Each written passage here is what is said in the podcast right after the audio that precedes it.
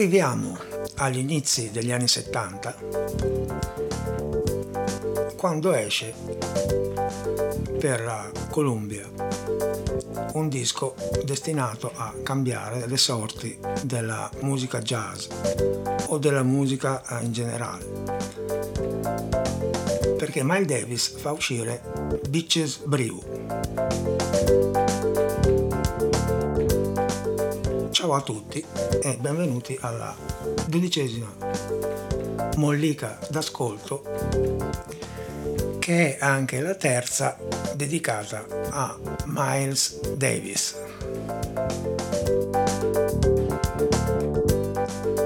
Beaches Brio rappresenta una grossa novità per tantissimi motivi. Eh, intanto basta guardare la copertina, è un album doppio e già questo è una cosa non così usuale per il jazz. La copertina poi è una è opera di un artista, Mati Clarvine o Clarvain, non so esattamente come si pronunci, che tra l'altro aveva disegnato l'anno prima la copertina di un uh, long play molto importante eh, di, del gruppo di Carlo Santana, i Santana appunto, che era Abraxas. E già questo testimonia ancora una volta il, il progressivo avvicinamento di Miles Davis a quel mondo uh,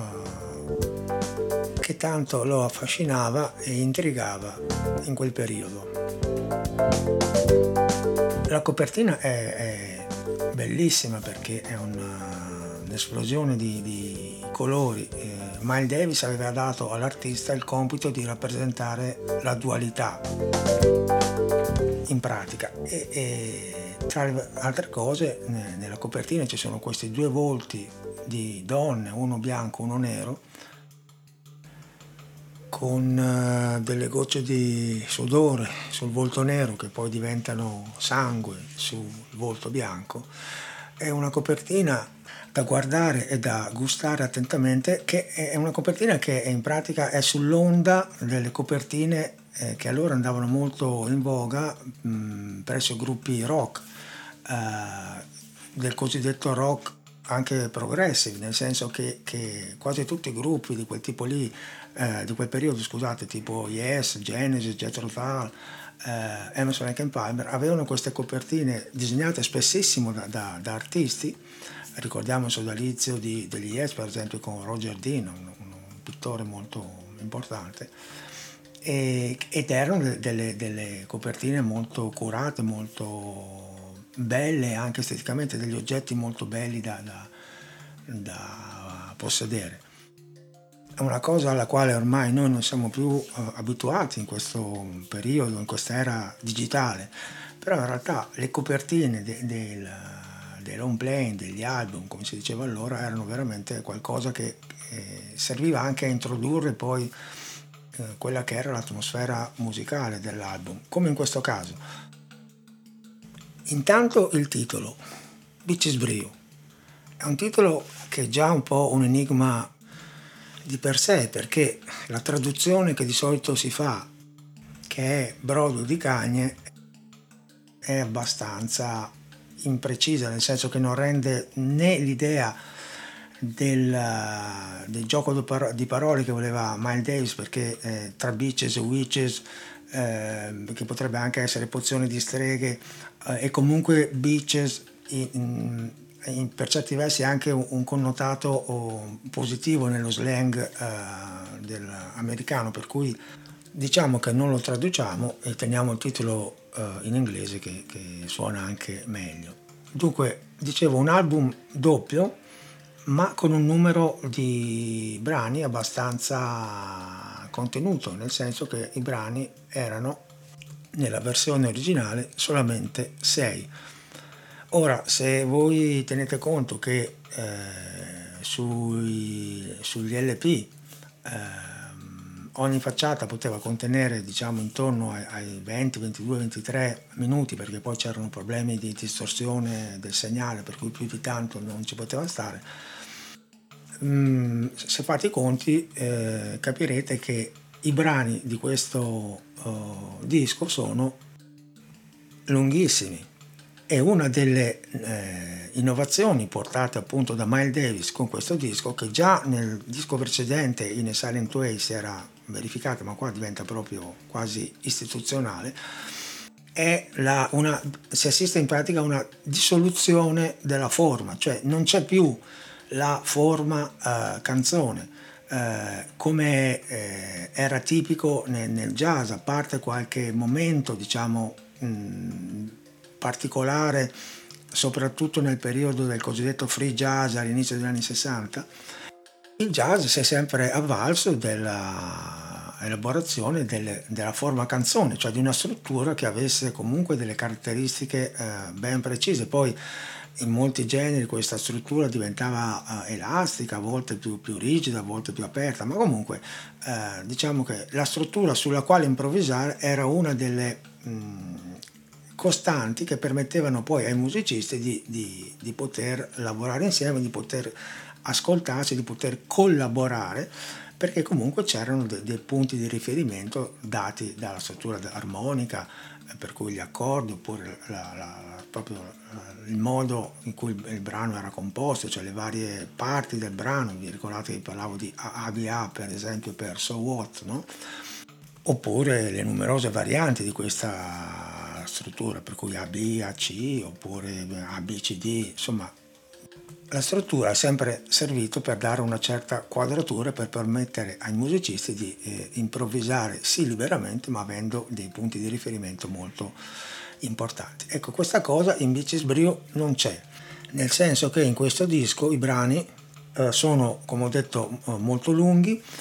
e si sviluppano quasi tutti su dei pedali, su dei riff che, che durano parecchio, ma potevano durare anche di più o, o di meno. Uh, a volte il limite appunto è dovuto al fatto che poi a un certo punto proprio tecnicamente il disco andava girato dall'altra parte per cui più di tanta musica non ci stava e in questo senso l'intervento del produttore che è lo stesso di Silent Way questo Teo mm, Matteo Massiro insomma Teo Macero scritto ecco così tagliamo la testa al toro se volete cercarlo è fondamentale perché, perché qua l'operazione di assemblaggio de, de, dei brani è proprio portata diciamo a, al massimo e diventa un elemento mh, come dire altrettanto importante eh, come quello delle performance dei, dei musicisti. Um, altra cosa fondamentale ehm, in questo brano e in questo album eh, ci sono un sacco di effetti elettronici mm, tipo l'uso di riverberi o, o di eco che danno uh, molta enfasi per esempio alla sonorità della, della tromba di Miles Davis. Uh, per farvi capire il clima vi, vi faccio sentire un, l'inizio di, di, del brano omonimo, cioè intitolato proprio Beaches Brew, in cui abbiamo sia uh, questo uso di, di riverberi, di effetti all'inizio con queste frasi lanciate dalla tromba di Miles Davis, sia poi lo sviluppo del brano su, con, con, questo riff uh, di basso che continua mh, mm, sempre uguale sul quale poi si innestano gli altri strumenti. Uh, eccolo qua.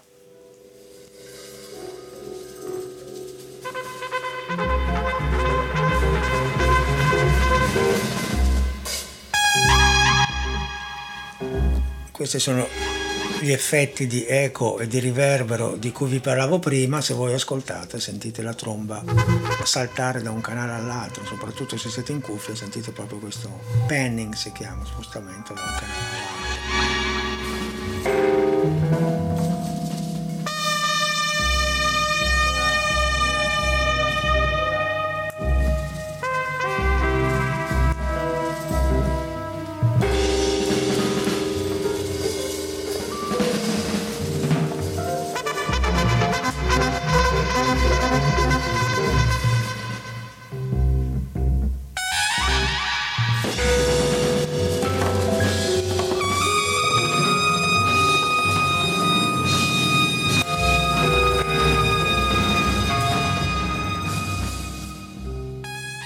Dopo questa esplosione di sonorità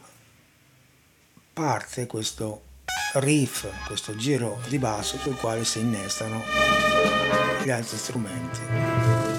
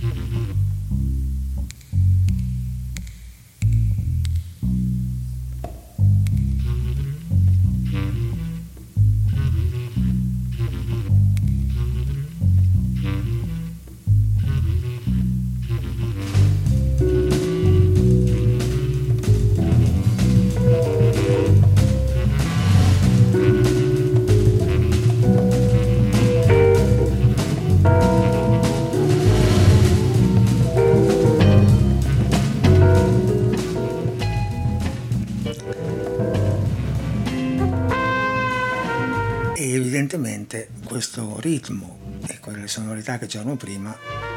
con il jazz cominciano ad avere abbastanza poco a che fare, nel senso che questo è, è rock, funk, per cui anche qua i puristi ovviamente hanno cominciato a storcere il naso. C'è da dire però che Beaches Brew è stato un album che ha avuto eh, moltissimo eh, successo, tanto è vero che probabilmente forse il secondo album più venduto eh, nella storia del jazz dopo, guarda caso, Kind of Blue, sempre di Miles Davis. Uh, l'altra cosa che uh, avrete potuto notare, ma che comunque è, è una delle caratteristiche di, di, questo doppio album, è che la formazione è una formazione gigantesca, nel senso che abbiamo okay, la tromba di Miles Davis, poi abbiamo un sax soprano, abbiamo un clarinetto basso che voi avete potuto sentire eh, contrappuntare il, il, riff proprio del, del, del contrabbasso eh, poi abbiamo delle cose stranissime per il jazz, cioè in realtà erano già state mh, mm, utilizzate nel disco Free Jazz di Ornette Coleman, il fatto di, separ- di splittare i canali. Comunque, quello era rimasto un caso isolato. Qua abbiamo uh, un piano elettrico sulla sinistra, un piano elettrico sulla destra, suonati da Joe Zavino, da Cicorea. Poi abbiamo la chitarra elettrica, abbiamo due bassi, un contrabbasso e un basso elettrico. Abbiamo due batterie sempre suonate una a sinistra e una a destra, poi le, le percussioni, insomma una, una, formazione completamente poco usuale per il jazz. E, ehm, che Miles Davis eh, tra l'altro portò in giro tantissimo in quel periodo, nei, nei primi cinque anni del, del, degli anni 70, lui girava con queste formazioni mostre. Um, nell'agosto del 1970, ad esempio, um, si può dire che, che si assiste alla, al coronamento di quello che era un, un desiderio di, di, di, Miles Davis, il fatto di eh, essere invitato a partecipare a uno di quei festival rock eh, a cui lui guardava con molta eh, curiosità prima e poi anche con un po' di, di invidia poi, e fu invitato a suonare al festival dell'isola di White nell'agosto del 70 e, e si trovò di fronte a un pubblico di 600.000 persone che per uh, dei jazzisti è una cosa totalmente inimmaginabile fino a, a, qualche mese prima. E la cosa interessante è che il, il presentatore del, del festival, uno dei presentatori del festival, perché quei festival erano degli happening che duravano giorni, ha avuto così la, la malaugurata idea, che poi in realtà è normale, cioè gli ha chiesto eh, che pezzo dovevano suonare, no? avrebbero suonato. E la risposta di Miles Davis, che poi è diventata il titolo del pezzo, è Call it anything, cioè puoi chiamarlo in qualsiasi modo. E questo per dire che, che com'era, cioè come lui portava all'interno di questi festival il suo concetto di musica completamente eh, improvvisata che, che partiva eh, da, da, un'unione, dal feeling che si creava tra i musicisti, ma non c'era quasi nulla di stabilito in modo fisso a priori. E questa è una delle caratteristiche che lui si è portato dietro in tutto questo periodo del, del jazz rock eh, anche con uh, gli album successivi a, a Beaches Brew, eh, tipo ad esempio Live Evil, che è anche qua un album che gioca live evil, che gioca sul, sulla, dire, sul dualismo. Eh, ci sono dei brani, due brani che si intitolano Selim e Sivat, che sono esattamente eh, Miles e Davis letti eh, al contrario, in, in, questo album, che è anche questo con una copertina veramente mh, particolare e, e, molto molto interessante, eh, c'è un avvicinamento eh, oltre che al rock anche al funk, come in questo brano che si intitola appunto Sivad.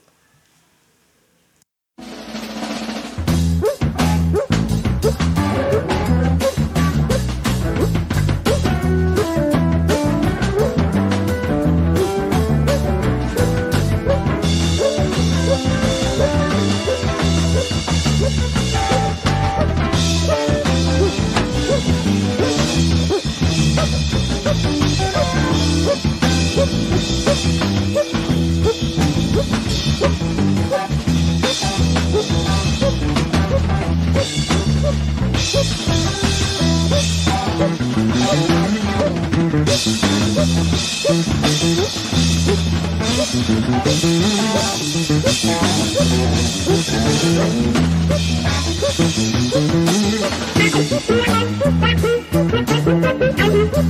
l'altro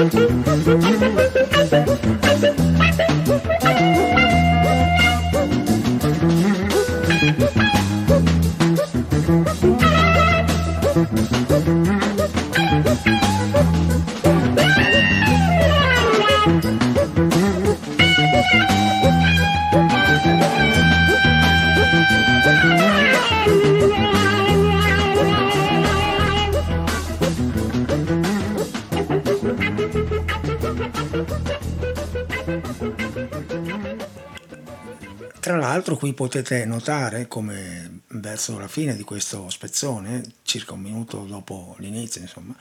eh, sia entrato il suono della tromba di Miles Davis, filtrata, come vi dicevo, nella prima puntata, mi pare, eh, attraverso l'uso di un effetto a pedale che si chiama wah wah o, o cry baby, in realtà sono un po' diversi, ma comunque, che è un effetto tipico eh, dei chitarristi rock e, e, ed è mh, la prima volta che, che, Miles Davis sostanzialmente rinuncia eh, in, in, pratica anche a quella che è la sua caratteristica distintiva, cioè i suoi, come vi dicevo, i suoi due suoni, no? quello con la tromba al naturale e quello con la tromba con la sordina per avvicinarsi e per sperimentare questa, questa sonorità così particolare, così lamentosa, Cry Baby appunto è il nome di quel pedale lì perché, perché imita il pianto di, di, di, di un bambino che era, andava molto di moda in quegli anni mh, presso i, i chitarristi rock e il popolo del rock popolo del rock al quale Miles Davis ha sempre strizzato non solamente un occhio, anche tutti e due, diciamo, e, e, che comunque l'ha fatto diventare un musicista molto famoso e molto importante. Ecco, una delle, delle cose, degli effetti più, più, significativi di questa rivoluzione che Miles Davis ha portato oh, in quegli anni è stato proprio il fatto che un sacco di ragazzi si sono avvicinati a lui e attraverso lui hanno poi cominciato a frequentare il jazz eh,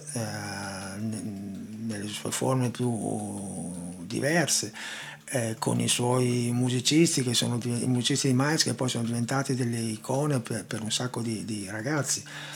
E in quel periodo nascono anche eh, i festival del jazz importantissimi, per esempio negli anni 70 in Italia nasce Umbria Jazz, che è uno dei, dei festival più importanti.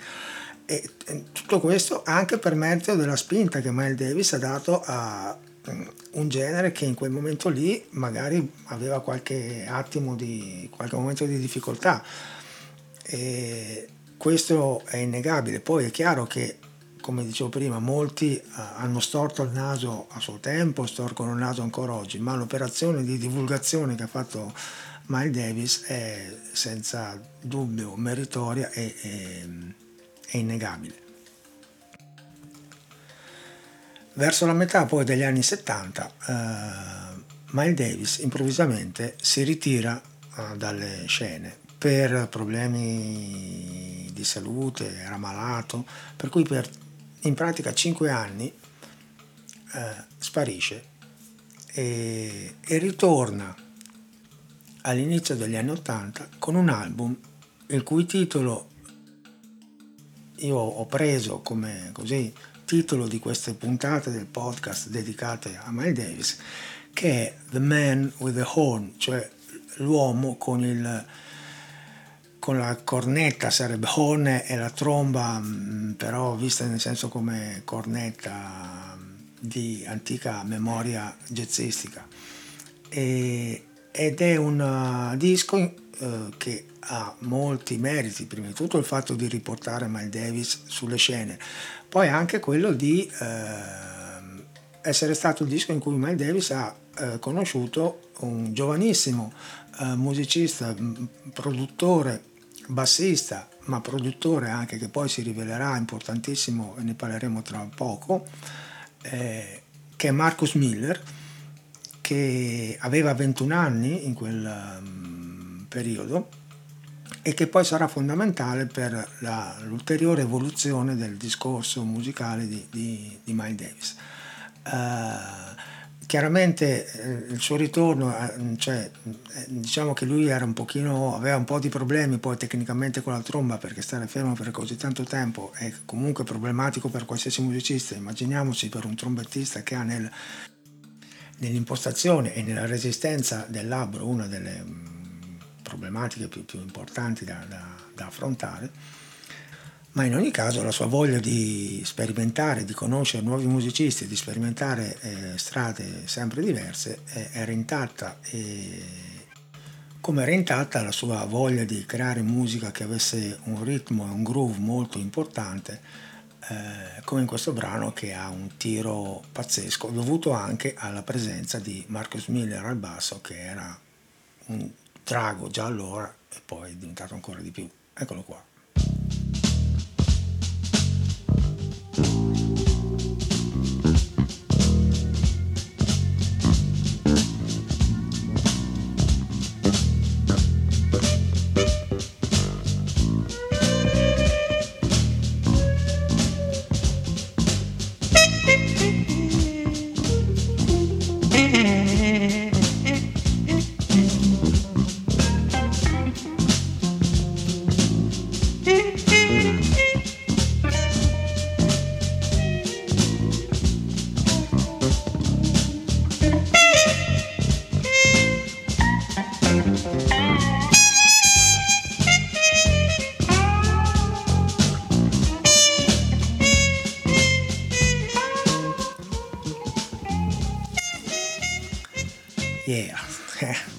Dire uno che dopo cinque anni torna e fa un disco che si apre con un pezzo del genere, che è uno figo, cosa c'è?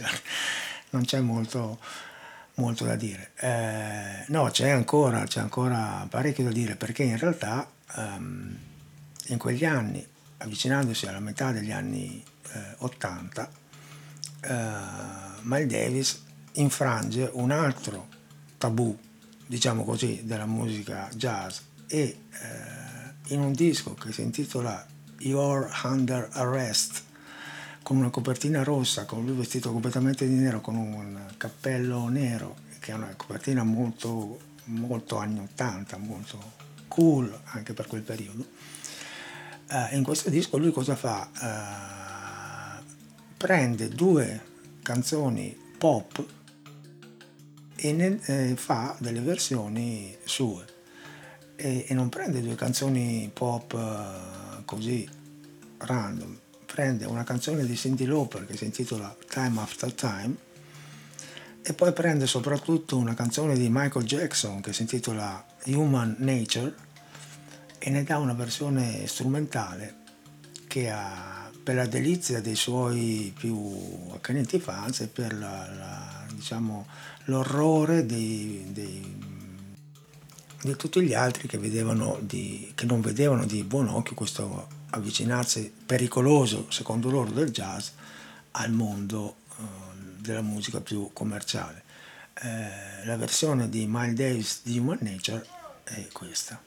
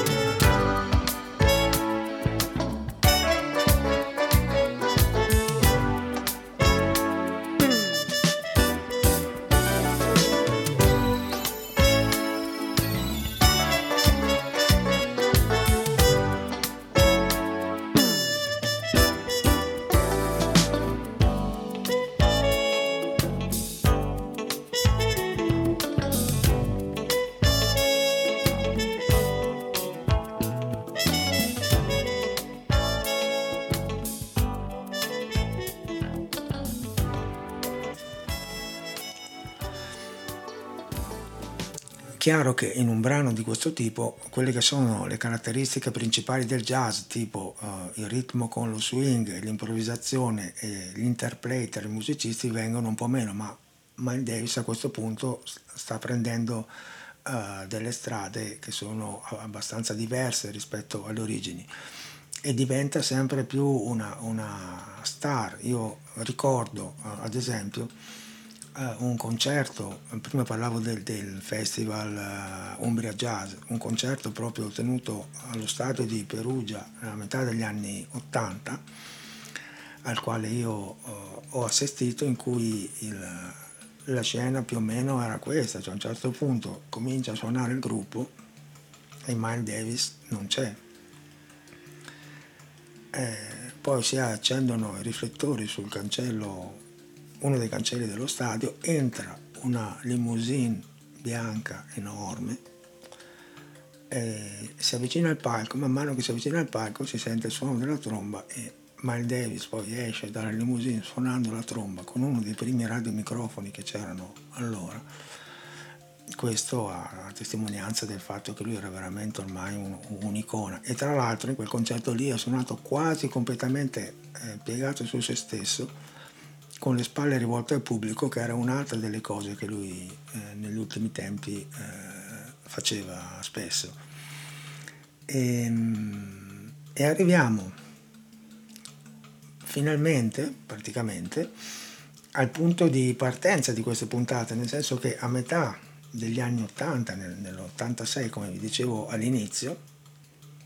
eh, Miles Davis sotto la, la, spinta anche del produttore e, bassista Marcus Miller, di cui già avevo parlato nel disco The Man with the Horn, eh, fa uscire Tutu in cui si abbatte un ulteriore eh, muro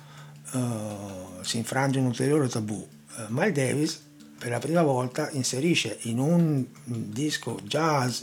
non so se si possa ancora chiamare jazz, ma comunque in un disco di un jazzista, diciamo così, uh, gli strumenti elettronici, cioè tipo anche la batteria elettronica. In alcuni brani non c'è più una batteria diciamo, suonata da, da un musicista, ma c'è una batteria programmata che era una delle cose tipiche che succedevano in quegli anni lì. Ricordiamoci che gli anni Ottanta sono stati gli anni del, del, degli strumenti cosiddetti finti, cioè nelle registrazioni diciamo, de, della musica commerciale, a parte la voce e a parte eh, le chitarre, tutti gli altri strumenti, batterie, bassi, tastiere, erano tutti eh, elettronici e, e, e, e finti se voi vi ascoltate ad esempio alcune delle famigerate produ- produzioni della dance italiana degli anni eh, 80 eh, vi potrete rendere conto di questo, di questo fatto.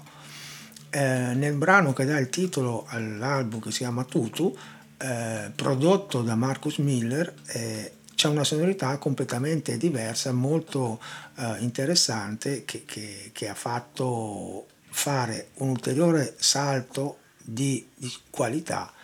alla musica di quel periodo e alla musica di Miles Davis. E questo il brano. Eccolo qua.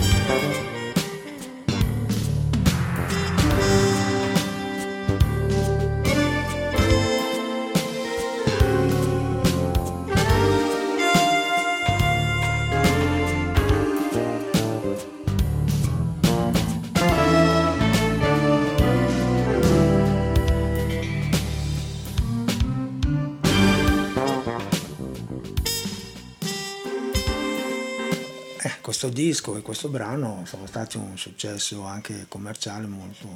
molto forte. Um, però anche qua, se voi fate caso, cosa c'è di straordinario? Il fatto che il suono di questa tromba è sempre quello, cioè lui è quel suono lì. Attraverso tutti questi periodi lui se l'è portato dietro, a parte la piccola parentesi con quella, gli esperimenti con, con l'OA, eh, diciamo, durata 3-4 anni,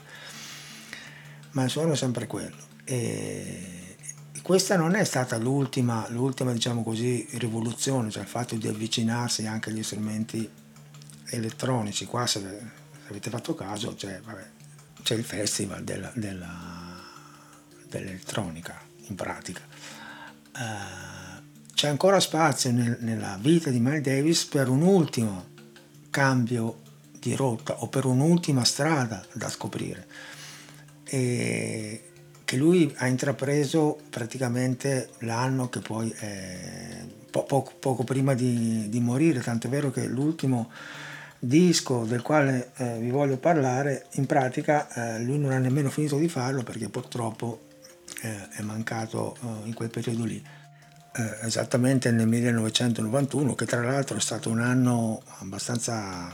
tragico da questo punto di vista per la musica perché è morto Miles Davis, è morto Leonard Bernstein, è morto Freddie Mercury, cioè insomma tre, tre eh, personaggi molto forti. Comunque lui si avvicina ad un produttore eh, che si chiama Easy Mobley e insieme fanno uh, questo disco eh, e questo brano che si intitola in particolare Do Bop che è l'ultima innovazione di Miles.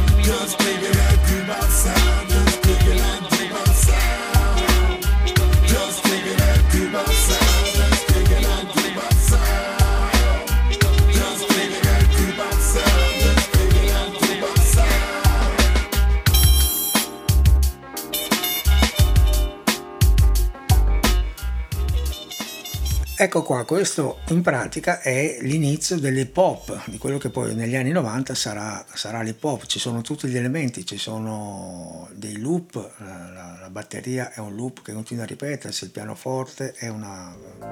è una sequenza di accordi che continua a ripetersi sempre uguale, eh, la voce che interviene con una delle piccole frasi melodiche eh, è tipica de, de la, degli incisi della musica hip hop. Questo per dire come fino alla fine Miles Davis sia sempre stato nella sua vita alla ricerca di qualcosa di nuovo e non si sia mai accontentato, non si sia mai seduto sugli allori. È un esempio veramente unico nel panorama musicale di un artista perennemente in uno stato di continua tensione eh, creativa. E, io personalmente al di là de, del fatto che alcune cose mh, mm, mi piacciono di più, altre meno, ovviamente come tutti, anch'io ho i miei gusti, però da un punto di vista de, del, della figura dell'artista è un artista che, che, apprezzo tantissimo perché avere la costanza e, e il coraggio di continuare a innovare veramente non è da tutti. E volevo lasciarvi riprendendo a questo proposito eh, quella frase che, di cui vi parlavo tre puntate fa e che mi ha colpito all'inizio di quel docufilm, che è questa.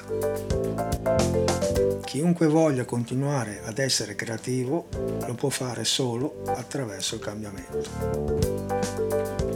Ciao a tutti e fate bravi.